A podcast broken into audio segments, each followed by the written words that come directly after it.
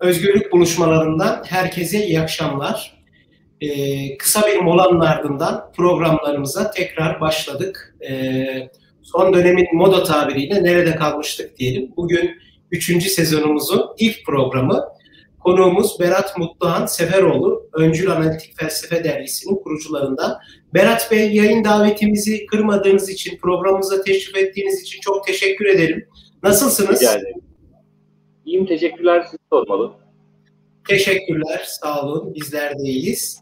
Ee, uzunca bir zaman geçti, yaklaşık bir ay geçti, bir ay on gündür özgürlük buluşmaları yapılmıyordu. Bugün sizinle ilk programımızı yapmış olacağız. Ben de uzun zaman sonra ilk kez ilk defa program sunuyorum. Biraz heyecanlı olabilirim izleyicilerimizden. O yüzden kusura bakmasınlar diyorum. İzleyicilerimize de hoş geldiler diyorum. Bizim Berat Bey'le e, libertarianizm üzerine bir 40-45 dakikalık bir sohbetimiz olacak. Ondan sonra sizlerden gelen soruları hocamıza ileteceğiz. E, Berat Bey ben müsaadenizle önce bir kısa bir girizgah yapayım. Ondan sonra e, sorularımla başlayalım. Olur. Şimdi bildiğiniz gibi e, liberalizmin içerisinde libertarianizm açılan yeni menfezlerden bir tanesi. Yani liber, liberalizm ilk kurulduğu haliyle bugün devam etmiyor.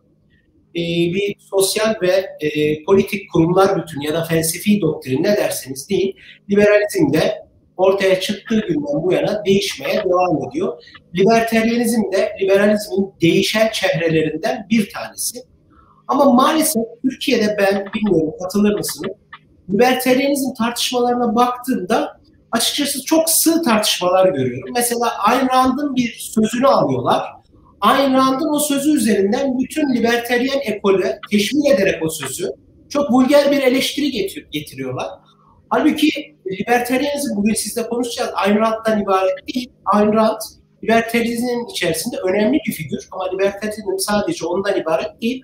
Aslında bence bu Türkiye'de çok yapılıyor. Daha doğrusu Türkiye'de felsefeyle ilgilenen e, bireylerin okumaları genelde 18. yüzyılda ya da 19. yüzyıl değil. 18 biraz şey oldu ama 19. yüzyılda son buluyor. Bizim siyasi düşünceler tarihi kitaplarımız da ekseriyetle böyle. Yani sanki ondan sonra hiçbir felsefi üretim olmadı. İşte ne bileyim X kişisinin savunduğu ideolojide ya da felsefi akımda hiç yeni bir şeyler üretilmedi, yazılmadı gibi bir algı söz konusu. E, açıkçası ben böyle bir eleştiri yaparak başlayayım. Bilmiyorum eleştirime katılıyor musunuz? Ee, şimdi burada e, Ayn konusu özellikle ilginç çünkü e, hemen hemen bütün felsefe camiasında en fazla e, nefret edilen ve tırnak içinde sahte filozof olarak görülen e, evet. ve bu konuda örnek verilen insanlardan biri Ayn E, ve kendisi libertarianizmle çok ilişkili fikirleri ya da ilişkili e, doktrinleri savunmasına rağmen e, libertaryen olarak anılmayı sevmiyor fazla. Hatta libertaryenlerden kendisini uzak tutuyor ve e, bu etiketi benimsemiyor zaten. E, öte yandan pek çok libertaryen felsefeciyle de arası pek iyi değil. E, dolayısıyla Ayn Rand biraz daha e, ilginç bir noktada bulunuyor. Libertaryenizmin yayılmasına çok fazla etkisi olmakla beraber aslında tam olarak da libertaryen felsefe camiasının bir parçası gibi de değil. E, öyle bir tuhaf bir konumu var açıkçası. E, genelde aynı anda yapılan eleştiriler, e, özellikle bu daha felsefi açıdan e, akademik akademisyenlerin vesaire yaptığı eleştiriler e, pek çok felsefeciyi yanlış e, yorumladığı ya da yanlış anladığı üzerine odaklanıyor. Mesela e, Kant'ı yanlış anladığı yönünde çok yaygın bir görüş var e, Aynan'ın. Çünkü Kant'ı mesela bu altruizm dediği şeyin e, ana savunucusu olarak yani e, ahlaki görev için kişinin kendisini feda etmesi, herkese fedakarlık yapması gerektiği görüşünün e, ana savunucusu gibi e, sunuyor. Ama bu e, Kant'ın görüşüne aslında bayağı ters çünkü Kant zaten insanları birbirleri için kurban etmeme gibi bir ilkesi var ya aynı anda. Hani o ilkenin neredeyse e, tıpatıp aynısını yani bütün insanlar e, insan onuruna sonsuz bir değere sahip olduğu için e, bir bireyi diğerleri için feda edemiyorsunuz, kurban edemiyorsunuz. Bu fikri aynı şekilde Kant'ta görüyoruz. Aslında e, doğru anlasaydı Kant'ı ciddi bir müttefik olarak görürdü bana kalırsa. E, aynı anda için söyleyecek olursak. Yani aslında Kant'la bayağı paralel görüşleri var. E, çok ciddi fikir ayrılıkları olmakla beraber. E, burada e, aynı anda Oya de şöyle söylemiş. Aynı anda bir yere oturtacaksak anarko-kapitalist diyebiliriz. Evet. Sanki. Onlara sonra, onlara, onlara sonra girelim. Berat evet, Bey. aynen. Oya'nın sorusu mahfuz sonra soralım. Buyurun devam edin siz. Ee, aynen yani özetle çok küçük bir devleti savunuyor fikir olarak. Ee, öte yandan savunduğu ahlaki çerçeve e, liberteryenlerin genelde düştüğü kategorilere düşmüyor. Çünkü e, liberteryenizm savunurken genelde ya faydacı gelenekten ya da e, doğal haklar geleneğinden faydalanılıyor. E, faydacı gelenek liberteryenizmin sonuçları üzerinden e, savunması e, şeklinde e, stratejiye sahip. Yani ekonomik açıdan belli liberteryen politikaların e, ve devletin küçültülmesinin e, ortaya çıkaracağı iyi sonuçlar üzerinden bir e, libertarianizm savunucu yapıyor gelenek. Öte yandan doğal haklar geleneği insanların bir takım haklara e, doğuştan e, rasyonel bireyler olarak sahip olduklarını söyleyip bu hakları e, çiğnemeyen ya da olabilecek en az derecede çiğneyen e, sistemin libertarianizm olduğunu söylüyorlar. Tabii burada e, bazıları çok küçük bir devleti de savunabiliyor. Doğal haklar geleneğinden yola çıkanların. E, bazıları ise devleti komple e, ilga etmek gerektiğini söyleyip e, anarko-kapitalizm dediğimiz konu da olabilir. Özellikle bu iki konum. Yani ilki aşırı minimal, ultra minimal devlet ya dediğimiz seçenek. Bir de anarko-kapitalizm dediğimiz seçenek. Yani e, ilkinde hukuk, e, güvenlik gibi hizmetleri devlet verirken ikincisinde anarko-kapitalizmde bunlar da özel sektöre geçiyor. E, dolayısıyla libertaryen geleneğin iki ana damarı diyebiliriz. E, minarsizm ve anarko-kapitalizm olarak karşımıza çıkıyor. Bir şey sorabilir miyim bu noktada? O geleneklere gelmeden önce e, sunumu daha doğrusu programı daha sistematize bir forma sokmak için ben ilk soruma şöyle başlayalım. E, zaten programımızın başlığı da libertarianizm nedirdi? Bildiğimiz gibi özellikle liberalizm içerisinde klasik liberalizm ve sosyal liberalizm arasında hangi unsurların, e, hangi çıkarların hangi ihtiyaçlara ahlaki bir statü atfedilmesi noktasında bir ayrışma var. Şimdi ben bu noktada libertarianizm de aşağı yukarı bu ayrışmadan doğan bir e, fikir, liberal bir e, tür, liberal bir menfez diyelim. Ben bu noktada e, libertarianizm nedir? İlk sorumu size öyle sorayım. Klasik ve klişe bir soruyla başlayayım. Ondan sonra da libertarianizmin doğuş sürecini bize kısaca özetlerseniz çok memnun olurum. Ondan sonra sizin ilk e, girişte bahsettiğiniz e, faydacı ve doğal haklar bu ayrımada değinelim. Buyurun.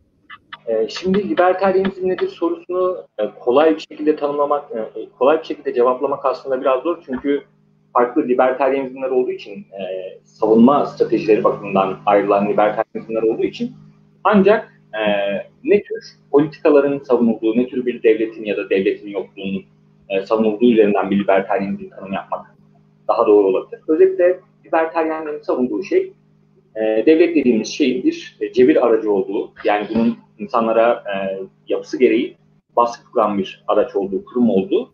Dolayısıyla ya olabilecek en fazla şekilde sınanması gerektiğini ve çok çok az şey yapabilmesi gerektiğini ya da e, tamamen ortadan kaldırılıp e, gönüllü ilişkilere, gönüllü iktisadi mübadeleye bağlı bir sistem kurulması gerektiğini, devletin olmaması gerektiğini söyleyen bir görüş olarak karşımıza çıkıyor. Tabii libertarianizmin e, pek çok farklı ideolojiyle işte eşitlik olsun, özgürlük olsun bu kavramları tanımlama biçimi açısından ayrıldığı yerler var. Özgürlük genelde e, negatif özgürlük olarak algılanıyor e, libertarianizmde. Yani insanların bir şey bir şeye hakkı olması demek birilerinin size o şeyi sağlaması yönünde bir hak değil de sizin evet. o şeyi almak ya da o şeye ulaşmaya çalışmak açısından engellenmemeniz tarzı bir hak olarak görüyor. Yani negatif özgürlük dediğim şey bir şeyden özgürlük, bir şeye ya da bir şeyi e, bir şeye sahip olma özgürlüğü derken o şeye sahiplik özgürlüğünden ziyade o şeye sahip olmaya çalışma özgürlüğü gibi bir e, özgürlükten bahsediyoruz negatif özgürlüklerde. E, tabii burada negatif pozitif özgürlük ayrımını e, yapmak önemli olmak, olmakla beraber özellikle daha çağdaş libertaryen düşünürlerde e, pozitif özgürlüğün de en azından önemli bir şey olduğu yönünde yani bunun bir atıyorum olmadığı yönünde bir e, görüş birliği var açıkçası. Çünkü çok radikal libertaryenlerde bazıları şey diyor hani pozitif özgürlük dediğim şey yuvarlak kare gibi çelişkili bir şey. Çünkü neden? Ben pozitif özgürlüğe sahipsem mesela eğitim özgürlüğüne sahipsem bu birilerinden zorla para toplayıp e, benim eğitim almam gerektiğini söylüyor. Ama o böyle bir özgürlük olamaz çünkü başkalarının özgürlüklerini kısıtlıyor. Pozitif özgürlük dediğimiz şey e, her zaman. Dolayısıyla bu çelişkili bir şey diyorlar. E, en azından çağdaş liberteryenler politik özgürlüğü bu şekilde anlamayıp e, şu şekilde anlıyorlar. İnsanların belli bir refah düzeyinin üstün, e, üstünde refah sahip olması ve belli türden e, imkanlara sahip olabilecek araçlara sahip olması e, şeklinde bir pozitif özgürlük tanımına başvurup e, devlet bunları savunmasa da pozitif özgürlükler açısından iyi bir e, portre çizdiğini ya da pozitif özgürlüklerin e, oldukça fazla e, yeterli derecede olduğunu e, söyleyebiliyorlar noktada daha çağdaş liberteryenler. Yani devlet o şeyi sağlamıyor olsa da liberteryen toplum öyle bir toplum ki e, çok iyi bir pozitif özgürlük alanı da yaratıyor. İnsanların yapabileceklerinin sayısı, e, e, alım güçleri ve hayat e, koşulları gelişiyor e, bu tarz liberteryenlerin söylediğine göre. Yani dolayısıyla sadece negatif özgürlük vardır diyen bir kanadı da var. Yani özellikle çok ekstrem e, doğal haklar kuramını savunanlar. Bu doğal haklar meselesine daha sonra geleceğiz zaten. Evet. E, bir de daha ılımlı e, bir kanadındaysa pozitif özgürlüklerin önemli olduğunu ve e, libertaryenin pozitif özgürlükleri e, sağlamak açısından da iyi bir performans gösterdiğini söyleyenler var. Libertaryenizmin tarihine bakacak olursak aslında o kadar uzun bir tarih var. Yani Antik Yunan'dan Aristoteles'ten beri gelen bir tarihi var ama özellikle aydınlanma sonrasıyla başlamak sanırım daha uygun olacaktır. Ee, mesela e, John Locke e, klasik liberalizmin e, başlıca kurucularından biri ve insanların belli temel doğal haklara sahip olduğu üzerinden e, bir liberalizm savunmasına girişiyor. İşte e, devletin sınırlandırılması gerektiğini devletin meşruiyetinin e, yönetilenlerin rızasına dayanması gerektiğini, e, belli bir toplumsal sözleşmeye dayanması gerektiğine dair bir e, argüman öne sürüyor. E, bunun ötesinde faydacı gelenekten de gelen, John Stuart Mill'e gelen bir e, tarihsel geçmişte var e, klasik liberalizmin. Ama e, Mill özellikle faydacılıkla, faydacılıktan yola çıkarak ifade özgürlüğünü vesaire savunmasına rağmen sonrasında daha sosyalist bir doğrultuya da gidiyor. E, ama e, özellikle Mill, e, bunun dışında Fransa'daki klasik iktisatçılar, neoklasik iktisatçılar ve e, Locke'un e, özellikle libertarianizmin ataları olarak görülebileceğini e, sanıyorum ben. Bunun dışında esas libertaryen diyebileceğimiz görüşlerse 20. yüzyılın ilk yarısından itibaren çıkmaya başlıyorlar. Burada e, Albert J. Nock Albert J. Nock sanırım aynen. E, J. Nock diyeyim. E, J. Nock'un e, anarko-kapitalistimsi görüşleri var. E, bunun dışında tabii ki özellikle e, Mises ve Hayek'ten yola çıkan e, bu Avusturya İktisat Okulu'nun e, özellikle faydacı bir e, devlet, sınırlı devlet sonucu var. Gerçi Chicago e, var. Chicago, ekolü, Chicago ekolü var. Chicago ekolü var. Aynen. Montpellier'in e, topluluğunun e, daha serbest piyasacı bir iktisadı savunmak için kurulması ve buradan çıkan pek çok kuramcının e, çalışmaları yine modern libertarianizmi yaymak ya da formüle etmek açısından önem taşıyor. Özellikle Milton Friedman'ın bu Free to Choose e, belgesel serisi ve pek çok üniversite kampüsünde yaptığı konuşmalar, sunumlar vesaire libertarianizmin bayağı bir popülerize, e, popüler hale gelmesine e, neden oluyor. Ama tabii siyaseten en çok e, iki olay var Amerika'da. E, siyaseten libertarianizmi sahneye çıkaran. İlki Ronald Reagan'ın belki seçilmesi ve İngiltere'de Margaret Thatcher'ın seçilmesiyle libertaryen fikirlerin en azından bu ülkelerde e, gündelik siyasette daha fazla söz sahibi olduğunu ya da libertaryen grupların daha fazla duyulur olduğunu görüyorsunuz. Tabii e, hem Thatcher hem de Reagan tam anlamıyla libertaryen değiller elbette. E, bunun dışında ise e, 2008 seçimlerindeydi sanıyorum. E, Ron Paul'un e, inanılmaz büyük bir etkisi ve e, takipçi toplaması söz konusuydu. E, buradaki ana siyasi damarların bunlar olduğunu söyleyebilirim dolayısıyla ve e, şu anda pek çok farklı sivil toplum kuruluşu, özellikle daha akademik e, tarzda sivil toplum kuruluşları e, libertarianizmi anlatmaya ve yaymaya çabalıyorlar. İşte bu Cato olsun, e, Mises Institute olsun, e, Reason olsun, pek çok libertaryen e, düşünce kuruluşu ya da think tank e, bunları yaymaya çalışıyor. Bu düşünceleri en azından yaymaya çalışıyor ve bu konuda pek çok kitap, etkinlik vesaire e, düzenliyorlar. Kitap yayınlıyorlar. E, kabaca bu şekilde e, söyleyebiliriz sanıyorum. Çok teşekkür ederim ki izleyicilerimizin soruları geliyor. Ben hepsine tek tek çok teşekkür ediyorum. Bizim söyleşimiz bitsin. Bütün sorularınızı, sorulan bütün soruları Berat Bey'e ileteceğim. E, benim diğer bir sorum da şu. E, bildiğiniz gibi liberteryenizmin temel değerlerinin, ana prensiplerinin ne olduğu konusunda da aslında tam bir ittifak olduğunu söylemek zor. Ve fakat e, burada öne çıkarılan bazı değerler var. E, mesela bu self-ownership denilen öz sahiplik ve sorumluluk sahibi birey ya da gece bekçisi, klasik liberalizmin gece bekçisi devletten daha minimal bir, ondan daha minimal bir devleti savunan anlayıştan bahsedebiliriz. Sizce libertarianizmin, ben bu kadar söylemekle yetineyim, temel prensipleri nelerdir? Daha doğrusu böyle bir temel prensiplerden bahsedebilir miyiz? Bu e, ilk sorum. Diğer sorumu da hemen peşinden sıralayayım. E, libertarianizm çalışmalarında benim e, kişisel gözlemim bu. Şöyle bir zorluk da var. Libertarianizmi hangi ideolojinin altında kategorilendireceğimiz ya da müstakil bir ideoloji mi olup olmadığı da bir sorunsal. Mesela anarşizmin altına yazanlar var. Liberalizmin, klasik liberalizmin altına yazan, yazanlar var ve hatta libertarianizmin liberalizm olmadığını söyleyenler bile var. Evet. Bu da ikinci sorum olsun. Ee, bunlar, bu sorular hakkında neler düşünüyorsunuz? Çok teşekkürler. Rica ederim. Ee, öncelikle liberalizmin temel ilkesi olarak neyi gördüğüm meselesiyle başlayayım. Ben açıkçası e, ahlak felsefesindeki görüşümde daha çoğulcu bir e, ahlak felsefesi e, görüşü olduğu için yani müstakil tek bir e, ahlak ilkesine indirgenebilecek türden bir ahlaki teorinin savunulabilir olduğunu düşünmüyorum. E, mesela örnek vereyim, işte toplum refahını maksimize etmek ya da e, insanların haklarını korumak tarzı e, bu tarz tek bir doğru ahlaki ilkeden yola çıkarak libertarianizm savunma girişimleri bana genelde sıkıntılı geliyor. O yüzden e, Michael Humer'ın savunduğu mesela sağduyu libertarianizm diye bir pozisyon var. E, sağduyu libertarianizm kabaca şunu söylüyor. Hani faydacı argümanları da kullanabiliyor zaman zaman. E, doğal haklar argümanlarını da kullanabiliyor. Yani bütün ahlaki teorilerden beslenen ve hepsinden belli bir dereceye kadar faydalanan bir e, libertaryen ahlaki temel kurma çabası var. E, görüşünde mesela bu sağduyu libertaryenizminde.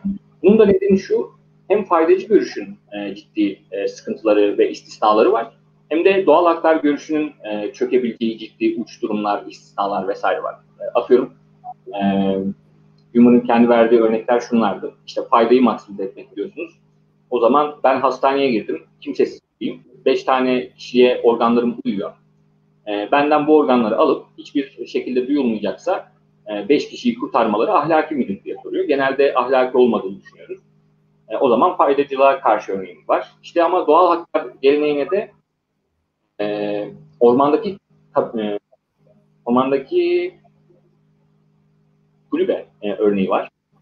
Cabin in the Woods, Woods örneği. E, o örnekte de şu, işte sizin o adama ya da kadına tazminat ödeme ihtimaliniz hiç yok ve siz dağda e, ya da ormanda mahsur kaldınız. Aç kalacaksınız, öleceksiniz. Aksi takdirde o kabi e, kulübeye girmezseniz. Kulübeye girip oradaki belli yiyecekleri, içecekleri vesaire kullanıp ısınıp e, kapıyı kırıp giriyorsunuz. Daha sonra çıkıp gidiyorsunuz. Ama hiçbir şekilde tazminat etme, e, tazminat ödeme e, imkanınız yok. Daha oraya dönmeyeceksiniz, o kişiyi görmeyeceksiniz vesaire. Kim olduğunu da bilmiyorsunuz, yanınızda paranız yok. Bu durumda e, o kulübeye girmemiz ahlaki olur muydu? Genelde insanların ahlaki sevgileri bu konuda yine e, ahlaki olacağı yönünde. Dolayısıyla madem bu tarz tematik tek bir ilkeye ya da tek bir türden ahlaki gerekçelendirmeye dayanan teorilerin hepsinde belli başlı sıkıntılar var. O zaman biz e, sadece çok daha tartışmasız görünen sağduyu ahlakına dayalı bir takım ilkelerden yola çıkarak libertarianizmi savunalım diyor e, Çünkü çok daha dar kapsamlı teorilere e, saldırmak çok daha kolay. E, nitekim bu e, self-ownership tarzı prensiplere de belli başlı karşı örnekler getirmeniz e, o açıdan çok kolay. Çünkü çok sıkı bir şekilde e, formüle ettiğiniz zaman self-ownership tarzı e, ilkeleri yani hiçbir akım faydacı e, ahlaki değerlendirmeyi işin içine katmadığınız zaman e, işte komşum e, yan yanımda benim e, evimin yanında mangal yapıyor. Bir molekül karbon monoksit gazı e, bana geliyor e, ya da çevre kirliliği oluyor. Ve bu bir molekül karbon monoksit gazı benim e, mülküme benden izinsiz girdiğine göre demek ki e, benim öz sahiplik hakkım, kendi beden mülkiyeti hakkım ihlal ediliyor. Yani burada çok katı beden mülkiyeti ya da e, öz sahiplik e, ilkelerinin ciddi sıkıntıları var. Ama tabii bu bu ilkenin hiçbir versiyonunun e, geçerli olmadığı anlamına gelmez. Nitekim e, benim de libertarianizm hakkındaki kitabını şu anda çevirmekte olduğum e, Eric Mack'in e, çok ciddi bir savunusu var bu öz sahiplik ilkesine dair ve öz sahiplik ilkesine bana göre, bana göre e, libertarianizm alanında yazılmış en iyi kitaplardan bir tanesi. Doğal haklar üzerinde meseleye yaklaşmış. Benim çok hoşuma siz mi çeviriyorsunuz? Biz, ben çeviriyorum evet. Yani çok e, istifade edeceği bir çalışma olur bu konuya ilgi duyanların. Beni çok etkileyen bir kitaptı. Yani onu ben izleyicilere de tavsiye ederim. Özellikle libertarianizmin doğal haklar, doğal haklara bir istinat duvarı olarak düşünürsek libertarianizmi oradan okuyan görüşü çok güzel savunmuş. Ee, devam edelim. Yani şey zaten özellikle Nozick mesela e, doğal haklar kuramının en ciddi savunucularından biri. E, Mac muhtemelen yaşayan en iyi e, Nozick uzmanlarından biri zaten. Evet. Ve Nozick'e yapılan eleştiriler genelde işte temelsiz bir libertarianizm savunuyor. İşte doğal hakları baştan varsayıyor, hiçbir argüman öne sürmüyor e, şeklinde. Hatta Thomas Nagel'ın e, temelsiz bir libertarianizm savunduğu yönde bir eleştirisi var Nozick'e. Ama bu eleştiriye özellikle o kitapta verdiği bir takım cevaplar var. Hani aslında e, hem Nozick'in projesinin karşı tarafın ilkeleri üzerinden karşı tarafın görüşünün bazı sıkıntılarını göstermek olduğunu söylüyor. Demek. Hem de doğal haklar kuramını savunmak açısından da yaptığı bir takım manevralardan da bahsediyor. Yani aslında temelsiz bir libertarianizm sunuyor.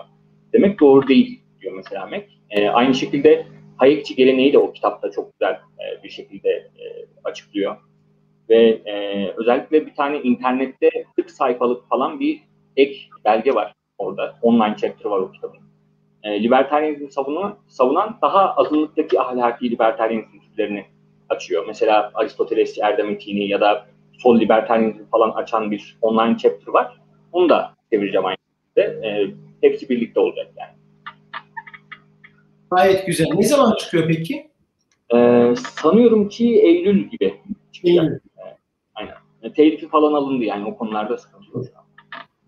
Güzel. Merakla bekliyoruz diyelim. Ee, diğer... Onun ikinci tarafını sanırım unutmuş olabilir. Evet. İkinci tarafı neydi? İkinci tarafı da şuydu. Libertarianizmi hangi ideolojinin alt başlığında konumlandıracağımız sorunsalı ya da libertarianizmin müstakil bir ideoloji olup olmadığı tartışması yine üçüncü olarak da çok uzak farkındayım ama liberaller içerisinde libertarianizmi liberal bir görüş olarak, akım olarak, bir doktrin olarak görmeyenlere bakışınızı merak ediyorum. Ee, bu noktada şunları söyleyebilirim. Geleneksel sağ-sol e, yaklaşımı e, iktisadi sağ-sol olarak da özetlenebilir. Devlet otoritesine göre sağ-sol olarak da özetlenebilir. E, genelde iktisadi sahada konumlandırmamız libertarianizmi daha doğru. Çünkü neticede kapitalizmi e, ve özel mülkiyet rejimini çok ekstrem bir şekilde savunmak söz konusu. Ama devlet otoritesi meselesine geldiğimiz zaman ya da kültürel meselelere geldiğimiz zaman geleneksel sağdan uzaklaştığını görüyoruz libertarianizm. O yüzden zaten iki eksenli bir politik pusula e, şu anda daha fazla kullanılıyor. Daha az otoriter. Yani o yüzden e, Reagan'ı tam anlamıyla libertarian saymak. Evet. Mesela burada şey ciddi bir sıkıntı gerçekten. Sağcıyım demeniz durumunda e, Türkiye'de özellikle belli ortamlarda bir e, siyasi tartışmayı otomatik olarak kaybedeceksiniz zaten. Kimse sizin desteğin, destekçiniz olmayacak. Destekçiniz olacak kişiler de çok sizin desteklemesini istemediğiniz insanlar olacak. Dolayısıyla sağcı kelimesinin e, konotasyonları çok sıkıntılı e, libertaryenler açısından. Çünkü belli başlı kültürel konularda ya da devlet gücüyle, devlet otoritesiyle ilgili konularda konuştuğunuz zaman e, solcuların aklına yatabilecek pek çok şey e, söylüyorsunuz ama e, bu durumda sizi kendilerinden biri olarak görmeye başlıyorlar ister istemez. Yani o paketi olduğu gibi kabul ettiğini sanıyorlar. İşte atıyorum e, dinin devletle işi olmasın falan dediğiniz zaman işte ha bizdenmiş e, falan demeye başlıyorlar ama e, mesele o kadar basit değil ne. Dolayısıyla e, özgün bir konumu var gerçekten standart ideolojilere kıyasla. Yani geleneksel sağ sol anlayışına tam olarak uyduğunu söyleyemem. E, dolayısıyla iki boyutlu e, politik pusulada ki o boyutlu iki boyutlu pusulada da bence sıkıntılar var. Mesela otoriter olmayan türden muhafazakar görüşleri otoriter olarak sayıyor otomatik olarak o tarz politik pusulalar. E, ama e, eğer böyle bir şey bunun tersi mümkünse yani otoriter olmayan bir muhafazakarlık mümkünse şayet mesela İngiliz, İngiliz muhafazakarlığı gibi bu durumda e, o, o politik pusula da ciddi bir şekilde eksik kalıyor. Ama en azından çift boyutlu, e, çift eksenli politik pusulanın libertaryenizmin konumunu daha net, doğru bir şekilde gösterdiğini klasik tasniklere göre söyleyebilirim. Hangi ideolojinin altındadır sorusuna gelecek olursak, anarşizmin altında diyemeyiz. E, her ne kadar libertaryenizm etiketi özellikle başlarda sol anarşistler için kullanılan bir etiket olsa da, bu etiket sonradan sahipleniliyor Amerika'da, e, libertaryenizm olarak.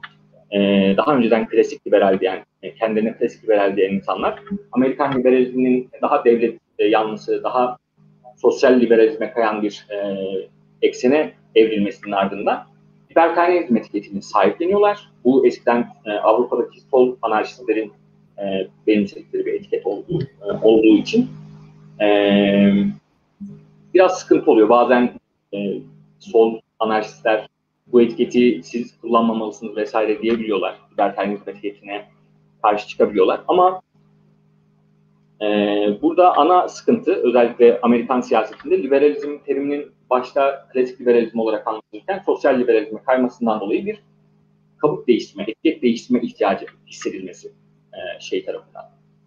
E, liberal, e, liberal ya da klasik, daha önce klasik liberal olan kanat tarafından bir etiket değiştirme ihtiyacı hissediliyor. E, ben fikirsel temeller olarak özellikle klasik liberalizmden temel aldığını ve klasik liberalizmin ilkelerini daha ekstrem bir yere e, ilerletirken daha devlet karşıtı sonuçlara ulaşan bir ekol olarak görüyorum daha çok. Ben. Yani mesela örnek verelim. E, işte iktisadi bir takım eleştiriler var. Devletin verimliliğine vesaire karşı. Faydacı, liberal, faydacı, klasik liberal eleştiriler var. Bu noktada bir anarko-kapitalist mesela ya da bir libertaryen şunu söyleyebilir. Madem devlet bu kadar verimsiz, bürokrasi bu kadar verimsiz, e, neden devletin asli hizmetleri dediğimiz şeyler bu kadar geniş. Ya da madem tekeller bu kadar kötü o zaman devlete niye hukuk gibi konularda mesela tekel ayrıcalığı verelim. Çünkü tekellere yapılan eleştiriler hukuk gibi meselelerde de kullanılabilecek eleştiriler diyecektir pek çok libertaryen. Dolayısıyla devletin faydacı eleştirisinin daha ekstrem bir ve daha tutarlı bir halde savunması halinde klasik liberalizmden bir uzaklaştırıp bu eleştirinin daha minarşist ya da anarko-kapitalist doğrultuya iteceğini söyleyeceklerdir. E, doğal haklar meselesinde ise insanların belli hakları var diyoruz. Tamam güzel ama senin söylediğin devlet, işte liberalizmin devleti aslında meşru değil. Çünkü e, insanların temel haklarına baktığımız zaman devletin doğası gereği mülkiyet gibi ya da e, öz sahipliği gibi hakları çiğnemesi gerektiğini görüyoruz. Yani burada toplum sözleşmesine ya da benzer e, görüşlere dayalı gerekçelendirmelerin başarısız olduğuna dair bir takım tartışmalar var. E, dolayısıyla şayet tartışmalarda söylenenler doğruysa aslında mevcut devletlerin hiçbiri meşru değildir sonucu ortaya çıkıyor. Klasik liberal ilkeleri mantıksal sonuçlarına götürdüğümüz zaman. Dolayısıyla klasik liberaller e, her ne kadar bazen libertaryenlere siz liberal değilsiniz diyebil, diyebilmekle beraber bu açıkçası pek doğru değil. Daha çok şöyle bir durum söz konusu. E, libertaryenler onların savundukları ilkeleri mantıksal sonucuna götürmeye çalışmış insanlar ve burada vardıkları sonuç diğer kanadın vardığı sonuçtan daha ekstrem bir sonuç. E, bu durumda ancak şu söz konusu olabilir. E, libertaryenler bu mantıksal sonuçlar konusunda hatalıdır belki ya da libertaryenler yine devletin ekonomik verimsizliği konusundaki bazı tezleri konusunda hatalı. Ama hatalı olmak demek bir görüşü e, illiberal yapmaya yetiyor mu? Bana kalırsa hayır. Yani 50 liberal görüşler mesela sonuçları gerçekten çok kötü olacak bir görüş var atıyorum. Temel insan hakları konusunda liberal görüşleri savunan. Ama sonuçları kötü olacağı için o, o görüşün liberal olmadığını söylememiz bana e, pek makul görünmüyor açıkçası. Dolayısıyla teorinin kendi içeriğine baktığımız zaman e, birey hakları ve birey özgürlükleri konusundaki e, tezler açısından liberal bir eksene oturtmamız daha doğru görünüyor. Libertarianizm. Tabii burada e, ciddi bir tartışma olarak Samuel Freeman'ın meşhur bir makalesi var. E, liber, libertaryenlerin illiberal olmakta. Evet, evet. libertaryenlerdi değil mi? İlliberal. E, hatta o makalenin sonrasında çıkan başka bir makale var. Samuel Freeman'ın pozisyonunu güncellediğim. Onun olduğu Rutledge, e, Rutledge and Book of Libertarianism'in de çevirmenlerinden biriyim. E, o da e, çağdaş liber, libertaryen teorinin durumunu çok ciddi bir şekilde hem eleştiren hem savunan görüşler açısından yansıtan çok güzel bir eser. E, o da yakın zamanda birkaç ay içinde olacak. Yani onu da duyurmuş olayım. E, o ama grup çevirisi tabii çok uzun bir metin olduğu için. Her neyse e, Samuel Friedman'ın kabaca eleştirisi şuydu. Liber, liberalizmin ana e, ahlaki temeli diyor Samuel Friedman. Devredilemez haklar diye bir şeyin olması. Yani eğer sizin haklarınız devredilebiliyorsa e, bu durumda siz e, bu hakların aslında hele ki e, libertarianizm gibi bir görüşte düşünün. Atıyorum gönüllü kölelik sözleşmesi yapabiliyorsunuz. Bu sözleşmeyi bir kere yaptıktan sonra haklarınızı savunmanıza imkan yok ve libertaryen bir devlet sizin haklarınıza geri sahip olamamanız için elinden geleni yapacak bir devlettir diyor mesela Samuel. Bunun dışında siyasi gücü de e, herkesin iyiliği için ya da herkesin özgürlükleri için kullanılan bir e, ortak kamusal güç olarak görmekten ziyade bir tür e, meta olarak, mal olarak görmesinden yola çıkarak bir eleştiride bulunuyor Samuel Freeman. Yani e, atıyorum bir siyasi e, hukuki avantajlar elde etmek istiyorsunuz. Daha premium bir hukuk paketi alıyorsunuz ve diğer insanlardan hukuken daha üstün oluyorsunuz bir anlamda. Dolayısıyla hukuki hakları, hukuk konusundaki e, insanların statüsünü paraya bağlaması nedeniyle e, liberal ilkelerle çelişen bir e, tarafı olduğunu iddia ediyor Freeman, e, libertarian. Bir tür feodalizm olduğunu düşünüyor hatta bu yüzden. E, burada siyasi gücün parayla satın alınması meselesiyle ilgili olarak e, aslında abartılı bulduğum bir nokta şu.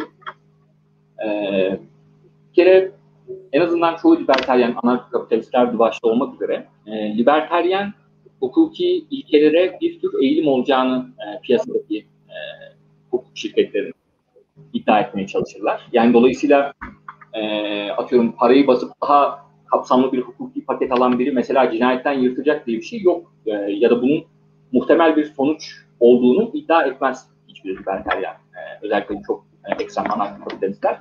Aksine e, bu mekanizmaların, yasa mekanizmaları daha özgürlükçü yasaları tercih edeceğine dair bir takım e, iddialarda, argümanlarda Tabii burada e, anarko-kapitalizme yapılan en ilginç eleştirilerden biri bence gerçekten hukukun e, ne kadar iyi olup olmayacağı meselesiyle ilgili. Yani gerçekten o kadar özgürlükçü yasalar evrilecek mi piyasada kendi kendine meselesiyle ilgili. E, o tabii ki ayrı bir tartışma. E, ona da değiniriz birazdan. Anarko-kapitalizm, libertarianizm meselesiyle ilgili olarak ama Samuel Freeman'ın argümanları yüzünden standart liberalizmden belli bir dereceye kadar sapma olduğunu e, göstermek açısından, klasik liberalizmin e, devlet konusunda bir roller, roller konusunda bir sapma olması açısından haklı görünüyor bana da. Ama bunun liberal olmamak, e, bir görüşün liberal olmaması yeterli olmadığını düşünüyorum. Çünkü birey özgürlükleri ve bireyin otonomisi, sahip olduğu haklar hala merkezi bir konumda bulunduğu için ve bu hakları gruplar için ya da için vesaire feda etmeniz ciddi bir şekilde e, yasak olduğu için bir anlamda e, insanların kendi kötülüklerine olan tutan mübadelelerini bile e, herhangi bir şekilde engellemediğiniz için hala e, liberal birey tanımına, liberal e, bireyciliğe ve aynı şekilde e, olarak liberal bir takım ahlaki kaidelere bağlılığın sürdüğünü düşünüyorum. Tabii e, şu olabilir, sonuçları o kadar gerçekten liberal olan bir düzen değil, atıyorum bir tür feodalite ortaya çıkmıştır bu tarz bir görüşte. Ama bu e, tartışmayı farklı bir tutuyor bana kalırsa. Yani teorinin liber, liberalizm altında olup olmadığı tartışmasından çıkarıp teorinin sonuçları neler e, tartışmasından Bu noktada araya girebilir miyim müsaadenizle? Efendim? E, bir araya gireceğim müsaadenizle. Tabii, bir tabii. bu noktada. E, şimdi Türkiye'de liberalizm ve muhalif çevrelerin çok yanlış bir eleştirisi var. Bu da liberal ideolojinin çok zayıf bir devlet sistemi öngördüğü yönündeki eleştiriler. Halbuki liberalizm, ben bunu programda birkaç defa da tekrarladım. e, devlete en muhtaç ideolojilerin başındadır. Yani ülke bekçisi devleti savunması demek zayıf bir devlet düzeni öngörüyor, bunu salık veriyor anlamında değil. Mesela bugün e, liberal demokrasiyle yönetildiğini varsaydığımız ülkelere bakalım. İşte Amerika, İngiltere burada devlet güçlü? Güçlü, kurumlar güçlü. En azından liberalizmin var olabilmesi, cari olabilmesi için kurumların güçlü olması lazım. Ben bu noktada şunu soracağım. Libertarianizm ise bu kurumların dağıttığı, yerine getirdiği bazı işlevleri, mesela adaletin dağıtımı gibi. Bunların aslında bu kurumlar bunları iyi mi sağlıyor, daha iyi olabilir mi? Bu kurumları sorgulayan ya da adaletten örnek verelim ama sanki libertarianizm biraz e, bu konuda şüpheci. Yani diyor ki bu kurumlara biz güvendik, bu kurumlar devletin tek elinde bize bazı hizmetleri veriyorlar mesela adalet hizmeti gibi. E, bunları sorgulayan bir ideoloji gibi geliyor bana. Bilmiyorum bu kafamdaki tasnifte yanıl yanılıyor muyum? E, size onu sorayım. Yani burada genel bir zaten güç otorite şüpheciliği e, mevcut libertaryenler arasında. Nitekim e, burada genelde libertaryenlere yapılan eleştirilerden bir şeydir. İşte devlet gücüne karşı çok şüphecisiniz ama özel aktörlerin e, güçleri konusunda yeterince şüpheci değilsiniz diye bir eleştiri vardır genelde. E, aksine e, genelde büyük şirketlere en eleştirel yaklaşanlar özellikle e, günlük siyaset tartışmalarında vesaire libertaryenler olarak karşımıza çıkıyor bana kalırsa. Çünkü libertaryenler özellikle aşırı büyük şirketlerle devlet arasındaki ilişkinin bu büyümenin, bu şirketin böyle büyümesinin ya da tekelleşmesinin ana nedeni olduğunu düşündükleri için e, aynı zamanda tarz özel aktörlerin bir takım e, otoritelerine de karşı şüpheci yaklaşıyorlar.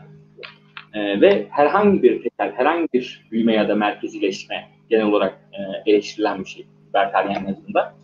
E, ve bu sadece libertarianizmde değil, klasik liberalizmde de böyle olabilir. Mesela daha ademi merkeziyetçi bir e, görüşü savunan e, klasik liberallerin ana motivasyonu e, federal devletin yani bu e, bütün merkezi devletin çok fazla güçlü olması halinde hem e, verimsizlik yaşayabileceği hem de belli yerlerdeki insanların çıkarlarına ya da isteklerine uygun olmayan yönetim biçimlerini onlara dayan, dayatabileceği üzerinden bir e, eleştiride bulunuyor pek çokları. Dolayısıyla klasik liberaller de merkezi otoritenin otoritenin çok güçlü olmaması konusunda ya da zayıflatılması açısından bir e, görüş bildirebilirler bana kalırsa. Tabii burada güçlü devlet nasıl bir devlettir sorusu esas karşımıza çıkıyor sanırım. Çünkü e, anarkokapitalizmde zaten devlet yok. Libertarianizmde e, devletin ordusu var mesela ya da e, devletin kolluk kuvvetleri var. Bunun ötesinde ama atıyorum e, devletin eğitim bakanlığı yok, sağlık bakanlığı yok vesaire vesaire. Şimdi e, devletin gücünden bahsettiğimiz zaman genelde insanların aklına gelen şey sanırım bunlar değildir yani.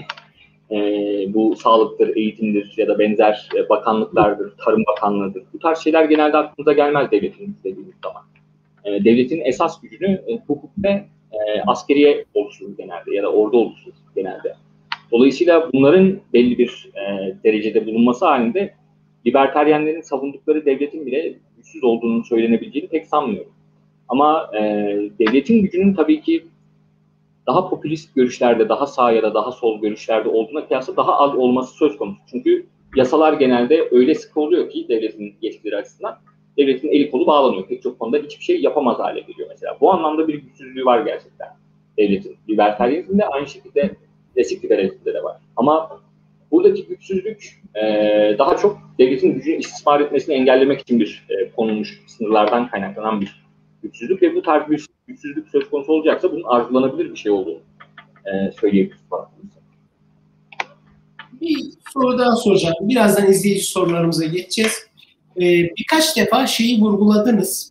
Libertarianizm ekolleri arasında istinat noktasını faydacılığa ya da doğal haklara dayandıran iki temel eğilimden bahsettiniz. Mesela benim hatırladığım kadarıyla Nozick özellikle faydacılığı hakları konu etmediği için e, ya da hakların ihlalini konu etmediği için eleştiriyordu. Sesim geliyor mu? Evet geliyor evet. E, bu ayrımı biraz daha net, e, daha somut yapabilir misiniz? Onu rica edeceğim. Yani faydacı temelden beslenen libertarianizm nedir? Doğal haklardan beslenen libertarianizm nedir? Çünkü bana bir mesaj gelmiş izleyiciden. O konu olarak kalmasın. Şimdi o zaman faydacılıkla başlayalım. Faydacılık özellikle e, iki ana kola ayrılan bir görüş. Ve faydacılığın söylediği şey kabaca şu. İyi olan tek şey insanların refahı ya da mutluluğu. Kötü olan tek şey ise acı. Yani bunlar dışında iyi ya da kötü şeyler yok e, faydacılara göre. Dolayısıyla faydacılar e, felsefi anlamda hedonist olarak adlandırılırlar. E, hedonist faydacılık, faydacılıkta da toplumun genel mutluluğunu ya da e, sahip oldukları hazları arttırıp e, toplumun genel olarak e, sahip oldukları, çektikleri acıları azaltmak bir e, meşruiyet tabanı kurulur. İşte devlet kurumlarına, politikalara vesaire olarak. Dolayısıyla burada e, faydacıların genelde e, ahlaki gerekçelendirmeleri şu şekilde oluyor. İşte piyasa verimli, devlet aktörleri ya da kamu e, iktisadının aktörleri verimsiz. E, o zaman biz bunların sayısını olabildiğince ve bunların e, sahip oldukları kaynakları olabildiğince azaltmalıyız ki insanlar daha fazla refaha, daha fazla seçeneğe, e, daha çok mutluluğa sahip olsun yönünde bir e, motivasyonları var. E, burada e, faydacı liberalizmin özellikle e, vurgulamak istediğim bir noktası da e, bunun genel olarak sonuçluluk dediğimiz yaklaşımın bir türü olması. Yani bir eylemi ya da bir kurumu ya da bir ideolojiyi meşru kılan şeyin onun sahip olduğu iyi sonuçlar olduğunu söyleyen sonuçluluğun bir alt dalı olarak karşı, karşımıza çıkıyor e, faydacılık. E, dolayısıyla faydacı olmayan sonuçluluk türleri de var. Yani eğer ki siz e, yegane değerli olan şeyin haz, yegane e, değersiz olan, kötü olan şeyin acı olduğunu söylemiyorsanız, bunu düşünmüyorsanız, e, mesela bilginin artmasını e, bunun dışında e, içsel değere sahip bir şey olarak görüyorsanız ya da insanların seçenek sayısının artmasının e, bundan bağımsız olarak değerli bir şey olduğunu görüyorsanız sonuçları hesaplarken bunları da dahil ediyorsunuz hesaplamanıza. İşte insanların sahip oldukları seçenekleri, fırsatları arttırmak da e, bir tür e, bu sonucu hesaplamaya, sonuçların e, ne kadar iyi olduğunu hesaplamaya bu sürece dahil ediliyor. Ve bu e, pek çok farklı değer e, skalasında bulunan pek çok farklı değer türünün en optimal bir bileşimini veren e, politikaların hangileri olduğu üzerinden e, savunuyorsunuz libertaryenizmi. Tabii libertaryen şekilde savunmakla ilgili bazı ciddi e, sıkıntılar olabiliyor. Mesela en başta bu sıkıntılardan biri şu bence. Libertaryenizm çok ekstrem bir e, görüş olduğu için devletin e, hiçbir şey yapmaması konusunda ya da anarkokapitalizm mesela hakeza. E, bu tarz görüşlerin devlet müdahalesinin hiçbir koşul altında e, faydacı bir şekilde gerekçelendiril, gerek, gerekçelendirilemeyeceğini söylemesi halinde e, çok ciddi bir sıkıntı doğacaktır. Çünkü ana akım iktisadın temel iddialarından biri belli mallar konusunda, belli hizmetler konusunda ya da belli türden kurumlar konusunda devletin özel sektör aktörlerinden daha iyi e, performans gösterdi. Yani ana akım görüş bu. Katılırsınız, katılmazsınız. Ana akım görüşe karşı çıkmak konusunda bir e, sıkıntı yaşıyor ister istemez faydacı libertaryenler bu yüzden. Yani ekonomi konusundaki konsensüsü reddetmek zorundasın e, neticede. E, bir diğer nokta ise e, şu olabilir. Burada e, faydacıların sadece faydaya bakmakla yani mesela devlet politikalarını meşru kılmak konusunda en çok eleştiri getirenlerden bazıları da tabii libertaryenlerin daha ekstrem e, diyebileceğimiz bir tanıda olan doğal haklar libertaryenleri oluyor. E, doğal haklar libertaryenlerinin genelde faydacı libertaryenlere yaptığı eleştiri şu. Hani bir şeyi meşru kılan bir e, toplum düzenini ya da bir e, ideolojiyi ya da bir e, devlet kurumunu meşru kılan şey onun doğal haklarla çelişmemesidir e, diyecekler. Yani bizim sahip olduğumuz yaşam, hürriyet, mülkiyet gibi bir takım haklar var. Sözleşme özgürlükleri gibi bir takım haklarımız var. E, bu hakları çiğneyen bir düzenin meşru olamayacağını söylüyorlar ve ya devletin gönüllü bir şekilde gerçekten ortaya çıkabileceği bir senaryo ortaya koyuyorlar. E, bir tür tekelleşen bir güvenlik şirketi gibi bir şey olduğunu söylüyor mesela Robert Mundi. E, ya da e, devletin her koşulda cevre dayanması gerektiğini söyleyip e, bu ilkeyi, doğal haklar doktrinini tutarlı sonucuna, en mantıklı sonucuna götürdüğümüz zaman e, anarşizme ya da anarkokapitalizme ulaşmamız gerektiğini söylüyorlar. E, bu doğal haklar doktrini genelde e, ne şekilde temellendiriliyor? Yani doğal haklarımız var bizim e, şeklindeki doktrin ne şekilde temellendiriliyor? Genelde e, rasyonel faillerin e, kendi çıkarlarını takip edebilen, kendileri eylemde bulunabilen fa, e, faillerin e, eylemlerini aksi yönde bir gerekçemiz yoksa, yani kısıtlamak için o kişiyi bir gerekçemiz yoksa yapabil, yapabilme özgürlüğüne sahip olmaları gerektiği yönde bir genel ilkeye dayandırıyorlar genelde. Yani kısıtlamalar her zaman e, gerekçelendirmeye muhtaçtır ama e, birini bir konuda özgür bırakmak için ekstra bir gerekçeye ihtiyaç yoktur. Sadece kısıtlamalar gerekçeye e, ihtiyaç duyar diye düşünüyorum mesela bazı doğal hak e, savunucuları, doğal haklar savunucuları. Dolayısıyla e, libertaryenlere göre, göre bu tarz doğal hakları sınırlamak için herhangi bir iyi gerekçemiz yok. Ya çok minimal bir devlet meşru o yüzden sadece ya da e, anarko-kapitalizm dediğimiz düzen meşru olacak onlara göre. Bu noktada libertaryizme faydacılık ilişkisi konusunda bir şey bir noktaya geri döneceğim. Mesela bu e, belli devlet politikalarının iyi sonuç vermesi konusunda e, ki konsensusa ne şekilde e, yanıt verebilir bu faydacı e, anarko-kapitalistler ya da libertaryenler? Bu soruya ufaktan bir değinmek istiyorum açıkçası. E, bir strateji şu, devleti kurduğunuz zaman kurduğunuz gibi kalmadığını söyleyeceklerdir. Yani devlet her ne kadar belli hizmetleri ya da belli kurumları verimli bir şekilde ortaya koyabilecek olmasına rağmen e, bu kurumlarla sınırlı kalmadığı için e, son kertede her zaman faydasından çok zararı olan bir kurum olacaktır diyebilirler. Yani dolayısıyla devletin büyüme eğilimi olduğu için hali hazırda e, devletin fayda gösterebileceği tek tip kurumların ya da politikaların ortaya koyulması suretiyle e, devletin meşrulaştırılamayacağını söylüyorlar. Bir nevi devleti o şekilde kurabilseydik, öyle bir devlet stabil kalabilseydi devlet meşru olabilirdi. Sadece faydalı e, olabileceği, iyi, daha iyi verebileceği hizmetleri verseydi devlet. Devlet meşru olabilirdi ama hiçbir devlet bu sınırlar dahilinde kalmıyor. Dolayısıyla son kertede e, anarşistin daha fa, e, faydacı açıdan daha iyi, daha tercih edilebilir e, şeklinde bir gerekçelendirmede e, bulunarak karşı çıkmaya çalışabilir mesela anarko-kapitalist bir e, faydacı ya da sonucu diyebiliriz. Berat Bey, e, John Rawls'ı hem faydacı hem de doğal hukuk geleneğini mezzeden bir figür olarak göremez miyiz? Bu e, libertaryen gelenek içerisindeki tartışmalarda bildiğiniz gibi kendisi bu hak ile iyinin, noziğin aksine e, çatışan kavramlar olduğunu düşünmüyor. Bu noktada ne düşünüyorsunuz? Ee, bu noktada şunu söyleyebilirim. Ee, bana kalırsa Rawls'u en iyi şekilde değerlendirmemiz gerekirse, yani en iyi etiketi koymamız gerekirse Rawls'a bir tür sözleşmeci olduğunu söylememiz lazım. Tabii. Yani, o... Evet, yani bu orijinal pozisyon dediğimiz pozisyonda işte insanlar hangi e, maddi duruma, hangi statüye, hangi ırka vesaire ait olduklarını bilmeden bir cehalet perdesinin ardından karar veriyorlar. Kendi çıkarları doğrultusunda karar veriyorlar ama ne tür bir e, konuma toplumda sahip olacaklarını bilmedikleri için e, kendi çıkarlarına uyan şey en adil olan toplum oluyor onlara göre. Yani e, hiçbir şekilde benim ırkımı, dinimi, e, sosyoekonomik konumumu, e, doğuştan gelen yeteneklerimi, engellerimi vesaire bilmemem halinde ve herkesin bunları bilmemesi halinde cehalet perdesinin arkasından nasıl bir toplum, nasıl kurumlar seçerdik e, e, yöneltiyor o.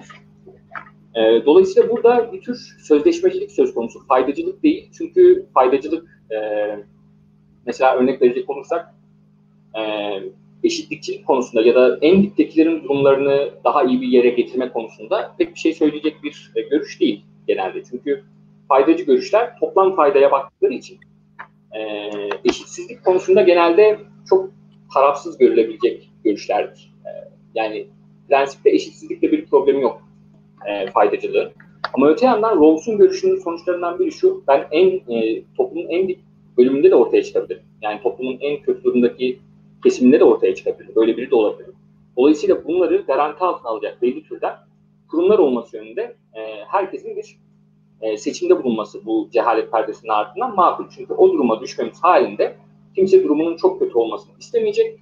Dolayısıyla e, en kötü durumdakinin e, durumunu maksimize edecek bir senaryoyu ya da bir e, toplum düzeni ya da siyasi kurumları tercih edecekler diyor. Dolayısıyla burada hem kişilerin kendi faydalarını düşünmesi durumu var ama gerekçelendirmenin olayı toplumun en fayda e, toplumun sahip olduğu toplam faydanın ya da toplumun e, toplam fayda acı dengesinin maksimize edilmesi değil. Daha çok e, buradan yola çıkarak bu cehalet perdesinin ardından belli adalet adalet ilkelerini belirlemek, tespit etmek üzerinden en diptekinin durumunun en iyi hale getirilmesi gibi bir ilkeyi savunduğu için e, faydacı demezdim. Zaten faydacılığa e, en fazla eleştiri geçenlerden biri. Zaten Nozik'in faydacılık eleştirisi hemen hemen Rawls'un eleştirisiyle aynı. E, dolayısıyla burada Rawls'u bir tür sözleşmeci olarak tanabiliriz. Tabii sözleşmecilerin aynı zamanda libertaryen sözleşmeciler de var. E, Jean Larson gibi. Lomaski, Lomaski de herhalde. O da Lomaski de bir e, şey aynen. Lomaski de bir tür sözleşmeci doğal haklar kuramcısı gibi. Evet. Bu arada e, şurada araya gireyim. E, bu cehalet perdesi tanımı var ya. E, bence oradaki Mustafa Erdoğan Hoca'nın kendisine de buradan selam gönderelim. O kavramı şöyle çevirmiş hoca. Bilinmezlik perdesi. E, cehalet perdesi tam bence Rawls'un kastettiği şeyi doldurmuyor. Çünkü cehalet bilgisizlik ya. Bilinmezlik perdesi hocanın çevirisi bana daha makul geliyor. Birkaç defa kullandınız aklıma geldi. Öyle bir not düşeyim dedim. Ee, onu vurgulayayım. Bir de şey soracaktım. Aslında program daha uzar da e, libertarianizmdeki doğal haklar ya da doğal hukuk o öğreti aslında Max Stirner, e, Max Stirner bağlamında da düşünülebilir. Onun bireye bakış açısında da düşünülebilir gibi sizin sunumunuzdan şu an aklıma geldi. E, bu bir farklı tartışma konusu. İzleyicilerimizin sorularına geleceğim. E, ben son olarak şunu sorayım. Biliyorsunuz libertarianizmin bir ütopya olduğunu, toplumda hiçbir karşılığının olmadığını ve güncel siyasete de, aktüel siyasette de hiçbir şeye, hiçbir yere tekabül etmeyeceğini söyleyen, iddia edenler var. Bu konuda spekülatif bir soru soracağım. Bizce libertaryen felsefenin gündelik siyasette ya da toplumda diyeyim daha düzgün söyleyeyim bir karşılık bulması mümkün mü? Bugün Türkiye özelinde de cevaplayabilirsiniz. Ee, bulamıyorsa neden bulamıyor demeyin. Programı daha fazla uzatmayın. Sizce mümkün mü? Sadece sorayım.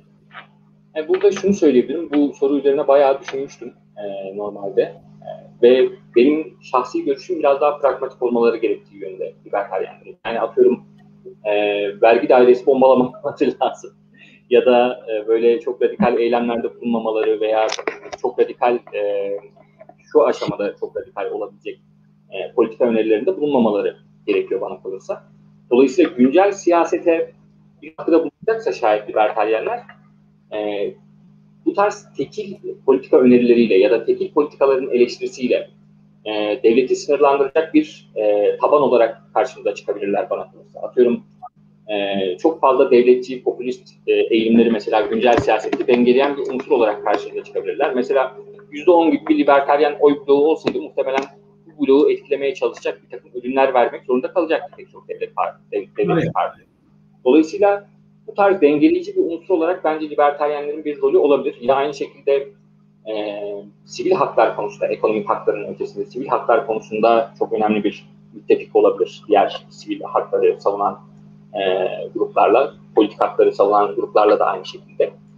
E, ve özellikle e, iktisadi konuda konularda daha popülist eğilimlere düşme ihtimalini e, azaltacak bir dengeleyici aktör olarak karşımıza çıkabilir bence. Ama yakın gelecekte en azından libertaryenizmin e, dünyanın belli bir bölgesinde ya da Türkiye'de e, hakim olması gibi bir ihtimal ben de görmüyorum. Dolayısıyla bir anlamda ortada bir ütopya olma durumu var. Ama buradaki ütopya bence şu şöyle değil. Yani iki tür ütopyayı ayırmamız lazım bence. İlki günümüz koşullarından bakarsak böyle bir şeye geçiş yapmamız neredeyse imkansız. İkincisi evet. ise e, bu görüş öyle gerçekçi olmayan varsayımlara deniyor ki iktisat konusunda, insan doğası konusunda vesaire. Bunun hiçbir şekilde hiçbir tarihsel durumda olması mümkün değil. E, ben açıkçası libertarizmin ilk anlamda ütopya olduğunu düşünmekle beraber ikinci anlamda olmadığını düşünüyorum. Çünkü libertaryenlerin e, insan doğası konusunda, insanın bencilliği ya da çıkarcılığı vesaire konusunda çok iyimser varsayımlara dayanmadığını, aksine e, oldukça şüpheci varsayımlara dayandığını, mesela güce, e, güce e, insana emanet etmememiz gerektiğini söyleyen şüpheci bir tarafı olduğunu düşünüyorum. Dolayısıyla e, mesela bazı sol anarşistlerde suç diye bir şeyin ortada olmayacağı söylenebiliyor. Yani polise, hapishaneye vesaire e, sol anarşist bir toplum ortaya çıktığında, kapitalizm tamamen ortadan kalktığında hiçbir şekilde ihtiyacımız olmayacak diyebiliyorlar mesela. Bu bence hiçbir koşul altında gerçek olmayacak türden bir ütopya yani. Öyle. Ama libertaryenizmin dayandığı insan doğası anlayışı ve ekonomi anlayışı e, daha gerçekçi olduğu için bence ilk anlamda bir ütopya ama ikinci anlamda değil. Yani uygulanabilirliği olan bir e, toplumsal düzen ama şu aşamada geçmemiz mümkün olmayan bir düzen olması nedeniyle e, ciddi bir sıkıntı söz konusu. Bir nevi şöyle düşünebiliriz. E, işte 2000 yıl önce biz e, birimiz çıksaydı, klasik liberalizm formüle etseydi ve savunsaydı e, bu bir ütopya olacaktı. Yani reel koşullar altında düşünecek olursak bu bir ütopya çünkü e, her yerde krallar var, padişahlar var, bir sürü şey var ya da kabile devletleri var vesaire. E, bu tarz bir toplumda gerçekten klasik liberalizmin e, ortaya çıkması bir devlet e, sistemi olarak çok ama çok zor. Ama günümüzde klasik liberalizm o kadar da ütopik bir görüş değil. Ya da klasik liberalizm geçti, sosyal liberalizm artık neredeyse norm haline gelmiş durumda zaten. Dolayısıyla bu reel siyaset, güncel siyaset açısından ütopiklik meselesi zamanla değişecek bir şey ama kendi ömrüm içinde değişir mi? Ben kendi ömrüm içinde değişeceğini sanmıyorum açıkçası. Bunu ben de çok, hele Türkiye için onu ben de çok zannetmiyorum ama o kadar da... Önce bir sosyal liberalizme geçelim de. Tabii tabii. Hatta ben onu geçtim. Devlet kurumsal olarak düzgün işlesin de memlekette. Yani Aynen. şu an beklentiyi daha ben asgari bir düzeye çektim. Ee, Burak ee, Bilgehan Hoca'yı saygıyla selam. Evet. Evet evet. Onun saygıyla analım. Onun da öyle bir tweet'i vardı galiba. Bir liberteryen. Yeni devlet yok. evet. Diye. Ee, Berat Bey e, genel bir girizgah yaptık. Bir gün e, liberteryenizm üzerine konuşalım yine ama daha spesifik bir konu seçelim daha en konu belli bir e, program olur. En azından libertaryen tabii yani daha böyle sistematik gideriz. Daha da spesifik bir konu seçmiş oluruz. Ben çok teşekkür ederim. Dilerseniz izleyici sorularımıza geçelim. Daha fazla bekletmeyelim. Ben teşekkür ederim. Hemen bakalım evet. o zaman. İlk sorumuz Oya Hanım sormuş. Ayn Rand'ı bir yere oturtacaksak anarko kapitalist diyebiliriz sanki. Yani burada e, Ayn Rand meselesinden bahsederken de bahsettiğim gibi Ayn Rand devletin olmamasını vesaire savunan biri değil ama çok küçük bir devleti savunuyor. Bu açıdan bence e, minarşizme dahil etmemiz daha doğru olur Ayn Rand'ı devletin olmamasını savunmadığı için.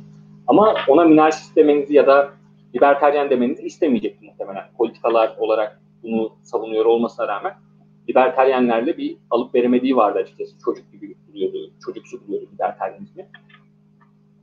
E, o yüzden kendi görüşleri açısından yani kendisini konumlandırdığı yer değil de kendi görüşleri açısından minarşist dememiz daha doğru olur. Faydacılara da çok taarruz ediyor. Onlara da çok yükleniyor. Evet. Diğer bir sorumuzu alalım. Antonio Gramsci, libertarianizm sunumunda.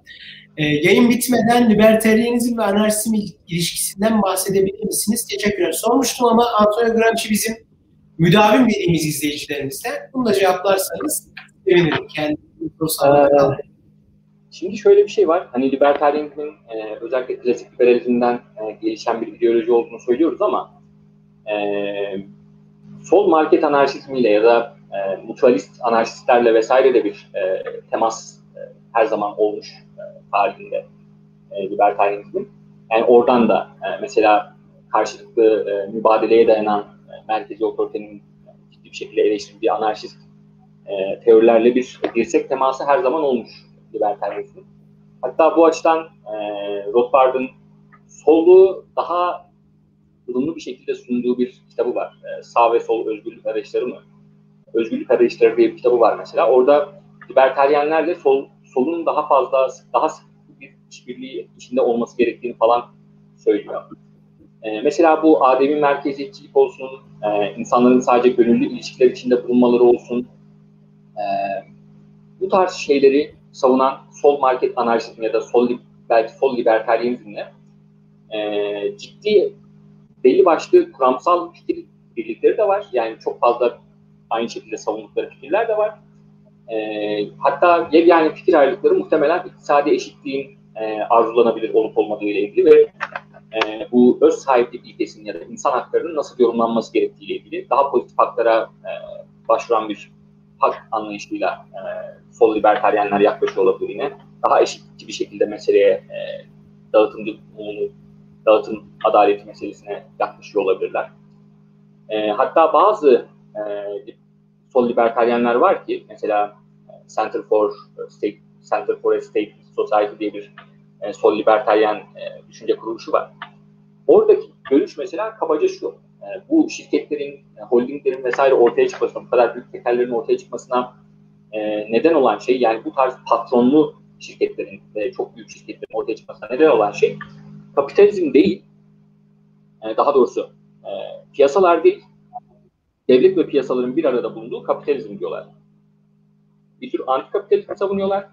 Ama e, piyasanın yani gerçek anlamda serbest bir piyasanın ortaya çıkaracağı şeyin bu tarz e, büyük şirketler, uluslararası şirketler vesaire gibi şeyler olmayacağını, devletin desteği vesaire, devletin bulunması gibi bir durum söz konusu olmaması halinde e, iddia ediyorlar. Yani dolayısıyla mesela öz sahiplik meselesine, insanların bireysel hakları haklarla ilgili meselelerde e, anarşisinde ciddi bir dirsek temas var. Hatta e, Proudhon mesela, mesela e, doğal haklar kuramının savunucularından biriydi. Ve doğal haklar kuramının dışında hatta e, şey konusunda da çok ilginç görüşleri vardı. İşte bu e,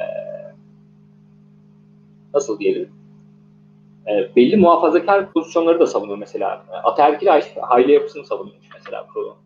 E, dolayısıyla bu e, ideolojiler hep bir arada evrildikleri için, hepsinin birbirinden aldıkları, verdikleri bir şeyler olduğu için e, kaçınılmaz e, sol liber, e, sol anarşizmle ya da anarşizmle libertaryenizmin de belli e, dirsek temasının olması. Hatta e, zaten devlet ve merkezileşme e, eleştirileri libertaryenlerden çok önce anarşistler tarafından yapılıyor ve anarşistler de e, okunuyor libertaryen kuramcılar tarafından büyük oranda. Dolayısıyla e, bu tarz bir ilişki olduğu söylenebilir. Ama e, genelde şu anda anarşistler e, kanlı bıçak bir durumda. Anarşist kapitalistlerde işte siz gerçek anarşist değilsiniz muhabbetleri dönüyor bildiğiniz gibi. Çünkü hiyerarşileri savunuyormuş e, anarşist kapitalistler. E, o yüzden hatta bazıları anarşizm etiketini bırakalım. Hani e, gönüllülük, gönüllülükçülük, volunterizm diyelim ya da e, e, piyasa toplumu diyelim falan gibi takım isimlendirme önerilerinde bulunabiliyorlar.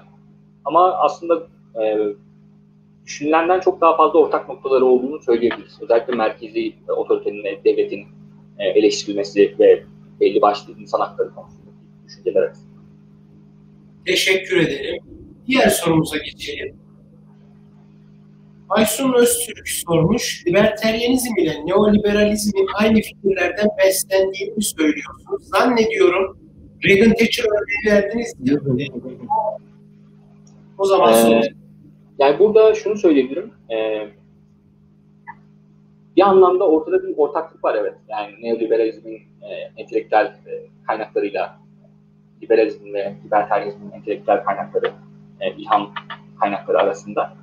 Neticede bu e, geleneklerin tamamı bir şekilde liberal gelenekle bağlantılı. Dolayısıyla ortak noktalar, ortak bir tarihi var bunların. Ama e, mesela ben Thatcher ve Reagan için özellikle neoliberal diye bir etiketin ortaya koyulmasını pek sağlıklı bulmuyorum. Çünkü normalde hali hazırda savunulan e, serbest piyasa ile ilgili takım ilkeleri yeniden savunmaya başlamış insanlar bunlar sadece. Öyle çok ekstrem, e, libertaryen diyebileceğimiz bir serbest piyasa savunucusu asla ikisinde olmadı. E, bunun dışında e, pek çok muhafazakar politikayı da savunmaları nedeniyle ben neoliberal etiketini onlara e, koyarken de, onlara onları bu şekilde nitelendirirken de e, dikkat etmemiz gerektiğini düşünüyorum açıkçası. Belki e, bir tür liberal muhafazakarlık gibi bir görüşleri olduğunu söylemek daha doğru olabilir. E, neoliberal etiketinin de aslında çok anlamlı bir etiket olduğunu, çok sınırları belli bir etiket olduğunu da düşünmüyorum bu arada. Çünkü e, neoliberalizmin ne olduğunu tanımlayanlara sorduğunuz zaman işte toplumun piyasalaşması, tüketim toplumu vesaire gibi şeyler oluyor. E, ve bunun ortaya çıktığı zaman ne zamanmış? E, Reagan ve Thatcher zamanıymış. Ama Reagan ve Thatcher'ın e, savundukları serbest piyasa öyle e, zam, hani tarih boyunca hiç savunulmamış kadar radikal bir serbest piyasacılık savunusu değildi neticede. Aksine e, 1930'lardan önce Büyük Depresyon, Büyük Buhran, Buhran öncesinde standart kabul edebileceğimiz şeyleri savunuyorlardı belli açıdan. Hatta o kadar bile ekstrem değillerdi. E, dolayısıyla ben neoliberalizm diye yeni bir liberalizm çıktığı, aşırı piyasacı bir toplumun vesaire gibi bir tarih anlatısını direkt olarak yanlış buluyorum. Dolayısıyla e, ben sadece e, serbest piyasa yönünde bir eğilimin tekrar ortaya çıktığı bir dönem olarak görmek gerektiğini düşünüyorum o dönem. Neoliberalizm etiketini pek e, sahiplenemiyorum açıkçası. O dönemler içinde genel olarak da çok anlamlı bir etiket olarak görmüyorum. Teşekkür ederim. Ee, bir sorumuz daha var. E, libertarianizmle ilgili okumamız gereken kaynakları verebilir misiniz? Ben Erik söylemiştim. Buyurun siz de söyleyin birkaç ee, daha önce bahsettiğimiz Eric Mack'in kitabı elbette çok önemli bir kitap. Eric Mack Libertarianism e, Eylül gibi çıkacak e, onun çevirisi de. Bunun dışında yine e, çevirmenlerinden biri olduğum Ruth Champion of Libertarianism, yani bunları İngilizce okuyabileceksiniz. Şimdi okuyabilirsiniz ama çevrildiği zaman da okuyabilirsiniz derseniz. E, Ruth Champion of Libertarianism özellikle önemli çünkü e, libertarianizm konusundaki genel olarak gördüğümüz dar çerçevenin dışında ve daha çağdaş literatürün konumunu gösteren bir e, çalışma olarak karşımıza çıkıyor o çalışma. Yani ne salt faydacılık e, ve e, doğal haklar ikileminde e, ya da e, ayrışmasında kalan çalışmalar. Çok daha e, bu ampirik, ekonomik ve e, siyaset bilimi araş, e, araştırmaları destek temasında olan bu PPE dediğimiz e, disiplinin, filozofi, politiksel, ekonomik disiplinin e, araçlarını kullanan yeni bir libertarianizm e, okulu e, ortaya çıktı mesela son 30 yılda vesaire. E, özellikle neoklasik liberalizm dediğimiz bir e, libertarianizm türü e, var. Başta Jason Brennan'ın savunduğu.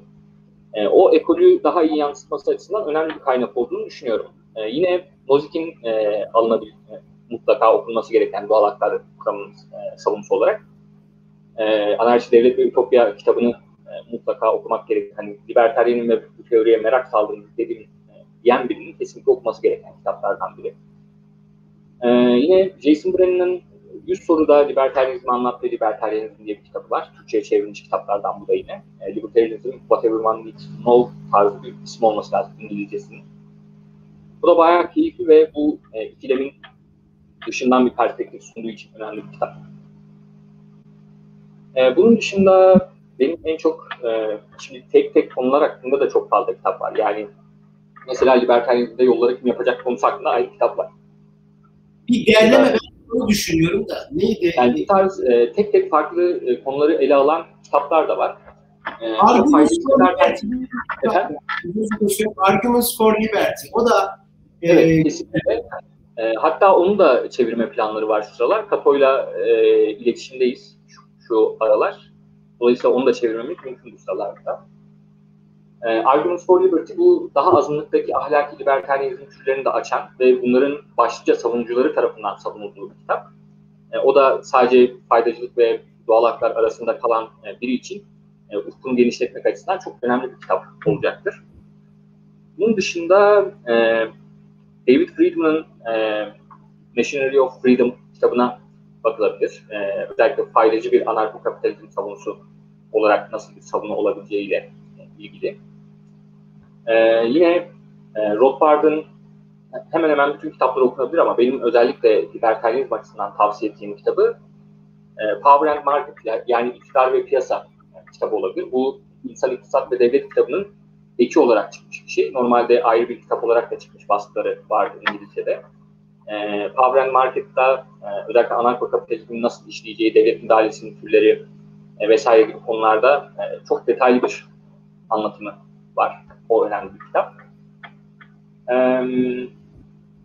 yani kısaca bir sürü şey var. O yüzden hani burada saymaya kalkarsak 20 dakika daha dururuz o yüzden. Evet. Yani bunları Zamanımızın sonuna geldik. Programımızı takip eden izleyicilerimize çok teşekkür ediyoruz. Kanalımıza abone olurlarsa bizleri mutlu ederler. Berat Bey çok keyifli bir sunumdu. Size de çok teşekkür ederim. İnşallah daha nice programlar demeyeyim de birkaç program yaparız. Ee, umarım, Spesifik bir konu belirleriz. Yine onun sizler sözünü aldık. Evet daha iyi olur.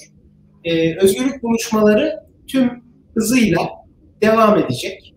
Yine e, sürpriz konu ve konuklarımız olacak.